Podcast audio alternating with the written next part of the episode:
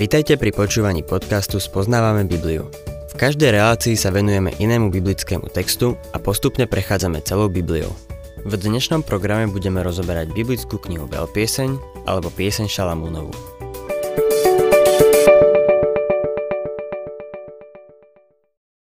Dnes sa, milí poslucháči, posledný krát pozrieme na Šalamúnovú veľpieseň. Nachádzame sa vlastne v piatej piesni, ktorá má formu antifóny je to najdlhšia pieseň a je v istom zmysle najdôležitejšia. pieseň 6. kapitola, 4. až 9. verš. Krásna si, priateľka moja, ako Tyrca. Pôvabná ako Jeruzalem, hrozná ako vojsko so vstýčenými zástavami. Odvráť odo mňa svoje oči, lebo ma vzrušujú. Tvoje vlasy sú ako stádo kôz, čo zostupujú z Gileádu. Tvoje zuby sú ako stádo oviec, ktoré vychádza z kúpeľa. Každá z nich má podvoje mláďat. Žiadnej mláďa nechýba. Ako krížalky granátového jablka sú tvoje sluchy za závojom. 60 je kráľovien, 80 vedľajších žien a diev bez počtu. Ale moja holubica je jediná, moja bezchybná, jedináčka svojej matky, čistá pre tú, čo ju porodila. Videli ju devy a nazvali ju šťastnou. Kráľovné i vedľajšie ženy ju oslavovali. Krásna si, priateľka moja, ako Tyrca. Tieto krásne vyjadrenia v celej nasledujúcej časti sú odpovedou ženícha na to, ako ho nevesta dlho, vytrvalo, trpezlivo a v bolesti hľadala. Moody Stewart uvádza tieto doplňujúce informácie. Tyrca bolo kráľovské mesto, jedného z dávnych kanánskych kráľov a potom načas izraelských kráľov. To slovo znamená útulný a to mesto bolo pravdepodobne pozorhodné svojou krásou. Krásna ako Tyrca. Aké pôvabné označenie ťažkopádnej, žalostiacej a doudieranej nevesty. Koho miluje, toho miluje až do konca. Môžeme to vyjadriť aj slovami. Ten istý včera, dnes i na veky. 10. verš Kto je tá, čo sa díva nadol ako zora, krásna ako luna, jasná ako slnko, hrozná ako vojsko so vstýčenými zástavami? Tu vidíme, ako sa pán pozerá na vytrhnutie cirkvy. Je prirodzené, že my sa na vytrhnutie pozeráme z hľadiska svojich očakávaní.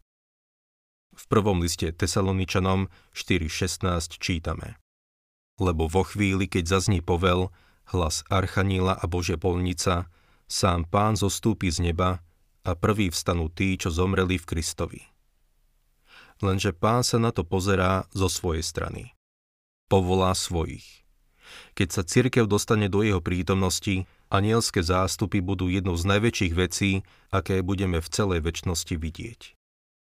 Pre nás, ako aj pre ňo, to bude tá najvzrušujúcejšia chvíľa a o cirkvi vtedy povedia. Kto je tá, čo sa díva nadol ako zora, krásna ako luna, jasná ako slnko, hrozná ako vojsko so vstýčenými zástavami. Toto isté spojenie medzi Kristom a cirkvou je zobrazené v živote Izáka a Rebeky. Izák sa prechádzal cez pole, keď zbadal blížiacu sa karavánu. Rebeka bola v tej karaváne a sedela na ťabe zostúpila z tej ťavy a stretla sa so ženíchom. Je to nádherný obraz toho, keď vstúpime do prítomnosti pána Ježiša. 11. a 12. verš Zišla som do orechových záhrad, uvidieť púčky v údolí, pozrieť sa, či už vinič vyháňa a či už kvitnú granátovníky. Ani som si neuvedomila, vzali ma do vozov, aby nadába. Je zaujímavé poznamenať, že toto je už tretia záhrada, ktorá sa vo veľpiesni spomína. Upozorňuje na to aj Moody Stewart. Prvá záhrada je na jar, plná kvetov a lahodného hrozna, pričom nič ešte nie je zrelé. Druhá záhrada je na jeseň, plná výhonkov a zrelých plodov, pričom všetko je dokonalé.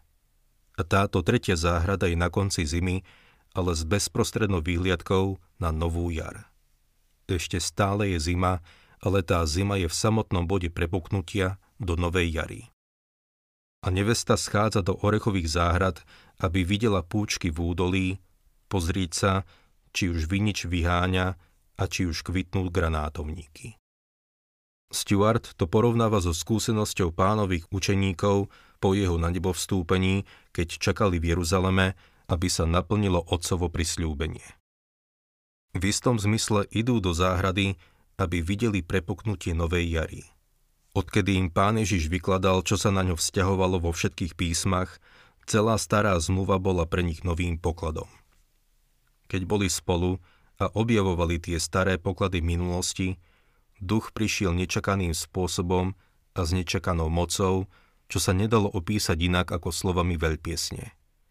Ani som si neuvedomila, vzali ma do vozov a mi nadába. Milý poslucháč, Božie slovo je záhrada, záhrada neotvorených orechov. V Božom slove je nespočetne veľa jadier, ktoré Kristova nevesta musí roztvoriť a užívať. Na začiatku 7. kapitoly čítame Vráca, vráca Šulamitka, vráca, vráca, nech ťa vidíme. Čo chcete na Šulamitke vidieť? Nuž jej tanec v táboroch.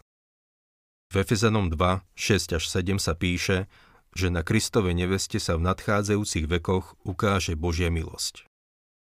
Spolu s ním nás vzkriesil a spolu s ním nás uviedol na nebeský trón v Kristovi Ježišovi, aby sa ukázalo v nadchádzajúcich vekoch, aké nesmierne bohatstvo milosti je v jeho dobrote voči nám v Kristovi Ježišovi.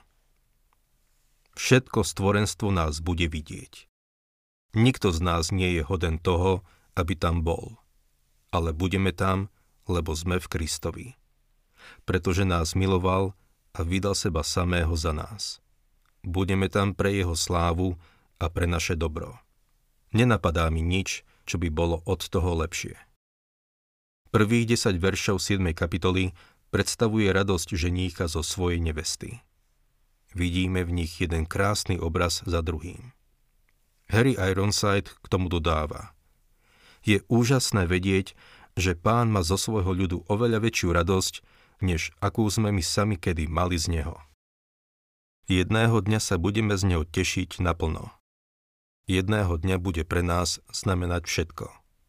Ale pokiaľ sme tu, nikdy si ho nebudeme ceniť tak, ako si on cení nás. Ale keď nevesta počúva prejav jeho lásky, jej srdce je uistené svojimi zmyslami vníma obnovu a spoločenstvo. Všetko, čo musí o svojom milom povedať, povie v jednom verši. Ja patrím môjmu milému a on po mne túži. Už dvakrát predtým nevesta povedala Milý môj patrí mne a ja jemu. Ale Moody Stewart nás upozorňuje na skutočnosť, že tentokrát má toto vyznanie oveľa hlbší význam. Hoci tu vidíme túžbu, ktorá vychádza z Kristovho srdca, jednoznačne dáva najavo, čo je oveľa vzácnejšie. Že veriaci vie, ako veľmi Kristus po ňom túži. Stuart to vyjadruje takto. Ja poznám svoje zámery, ktoré mám s vami, znie výrok hospodina.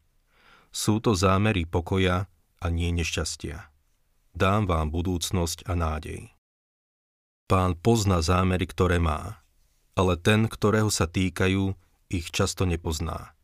Alebo pochybuje o nich, alebo im neverí. Najblaženejší sú tí, ktorí odpovedia. My sme poznali a uverili v lásku, ktorú má Boh k nám. Sme objektom jeho túžby. Aká úžasná milosť. Prejdeme k 8. kapitole. Kiež by si bol mojim bratom, ktorý sal z prs mojej matky – Keby som ťa na ulici stretla a vyboskávala ťa, nik by mnou neopovrhoval. Bratom, ktorý sal z prs mojej matky, to je samozrejme brat, ktorý sa narodil tej istej matke, je to ten najbližší možný vzťah. Takýmto bratom sa nám stal Pán Ježiš.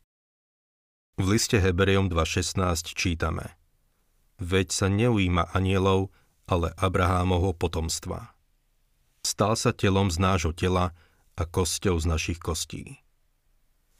Keby som ťa na ulici stretla a vyboskávala ťa, nik by mnou neopovrhoval.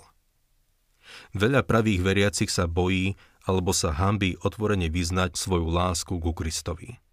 Milý poslucháč, nehovor, že ho miluješ, ako ho nemiluješ. Ale ak tvoj život svedčí o tom, že ho miluješ, ľudia nebudú tebou pohrdať, ak to budeš aj hovoriť. Prejdeme k 8. veršu. Máme malú sestru, ešte nemá prsníky.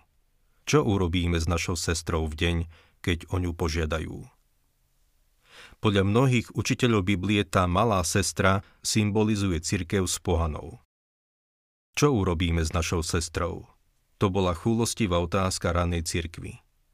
Skutky 15 zaznamenávajú koncil v Jeruzaleme, ktorý bol zvolaný na vyriešenie konfliktu medzi obrátenými pohanmi a obrátenými židmi, ktorí nemali v úmysle sa vzdať Možišových ustanovení. V deň, keď o ňu požiadajú, kto sa jej zastane? Kto sa za ňu prihovorí? Nikto ju nechce. Pohania boli vyvrheľmi. No jedného dňa sa tejto malej sestry zastal ten veľký ženích cirkvy, ktorý ju sám povolal. Milý poslucháč, nevybral si nás preto, že sme boli príťažliví, ale preto, že videl náš zúfalý stav a miloval nás. Kristus prijal túto malú sestru. Akého prijatia sa jej dostane od staršej sestry. 9. verš. Ak je hradbou, vybudujeme na nej strieborné cimburie, ak je bránou, zatarasíme ju cédrovou doskou. Ak je hradbou, vybudujeme na nej strieborné cimburie. Keďže Boh pohanov prijal, boli, ako čítame v liste Efezanom, čiže spoločne s hebrejskými kresťanmi, budovaní na Boží príbytok v duchu. Židovská církev čelila otázke – na čom máme byť budovaní? Na obriezke, obradoch, rituáloch či predpisoch? Jarme, ktoré nevládali niesť ani hebrejskí otcovia, ani deti? Jakub vyjadril pocit tej staršej sestry.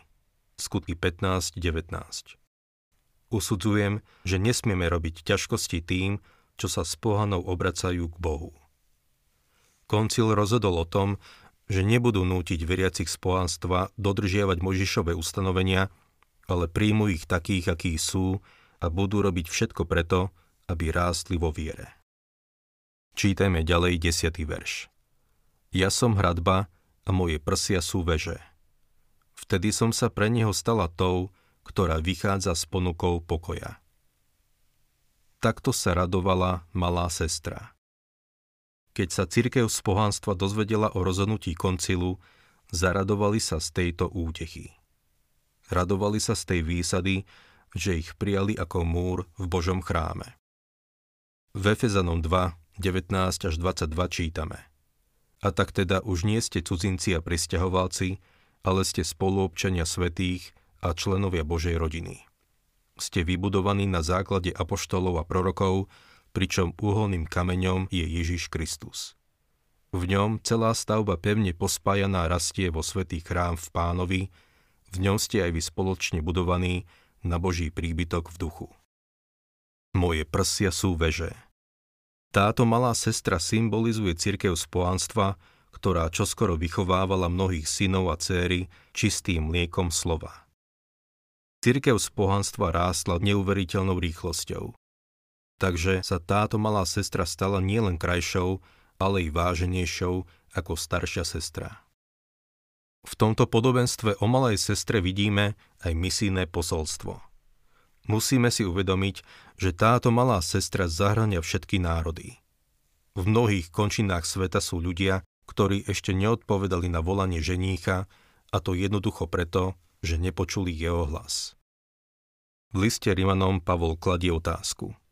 A ako počujú bez kazateľa? Čítajme v našom texte ďalej 11. verš. Šalamún mal vinicu v Balhamóne, tú vinicu zveril strážcom. Každý by dal za jej plody tisíc strieborných. Šalamún mal vinicu. Šalamún tu symbolizuje Krista. Nevesta, ktorá predstavuje spojenú cirkev so Židov a pohanov, hovorí príbeh o vinici. Najprv ju mali na starosti pôvodní strážcovia, izraelský národ a potom bola vydaná do vlastnej opatery. Je to to isté podobenstvo, ktoré Ježiš povedal Matúšovi 21 o istom hospodárovi, ktorý vysadil vinicu, ohradil ju plotom, vykopal v nej lis a postavil väžu. Potom ju prenajal vinohradníkom a ocestoval. V čase oberačky k ním poslal svojich sluhov, aby prevzali úrodu, no vinohradníci ich zbili alebo zabili. Nakoniec poslal svojho vlastného syna. V Matúšovi 21 od 38. po 40. verš čítame. Pri pohľade na syna si však vinohradníci povedali. Toto je dedič. Poďme, zabíme ho a jeho dedičstvo bude naše. I chytili ho, vyhodili von z vinice a zabili ho. Keď potom príde majiteľ vinice, čo urobí tým vinohradníkom? Odpoveď je to, že príde a zahubí ich a vinicu prenajme druhým. Čítajme v našom texte ďalej 12. verš. Moju vinicu, tú, čo mi patrí, mám pred sebou. Šalamún, nechaj si svojich tisíc i dvesto pre strážcov jej ovocia. Majú mať zaplatené za svoju prácu. Ako čítame v prvom liste Korintianom 9.14. Preto aj pán prikázal tak, aby tí, čo ohlasujú evanílium, z evanília aj žili. Šalamún, Nechaj si svojich tisíc. Pánovi patrí všetok zisk, no nevesta sa o ňu stará celým srdcom, ako by bola jej vlastná. Moju vinicu, tú, čo mi patrí, mám pred sebou. 14. veš. Milý môj, uteč. Buď podobný gazele alebo mladému jeleňovi na balzamových vrcholoch. Nevesta hovorí pánovi vinice. Vráť sa. V zjavení Jána to posledné, čo hovorí, je Amen. Príď, Pane Ježišu. Milý poslucháč, som presvedčený o tom, že to nemôžeš povedať úprimne, pokým ho nepoznáš, pokým ho nemiluješ a pokým o ňom nesvedčíš. Môžeš povedať, príď, Pane Ježišu, chcem, aby si prišiel. Pavol napísal, že Boh dá veniec spravodlivosti tým, ktorí s láskou očakávajú jeho zjavenie. S láskou očakávať jeho zjavenie znamená milovať ho, tak ako nevesta s napätím očakáva a pripravuje sa na príchod ženícha, svojho milého.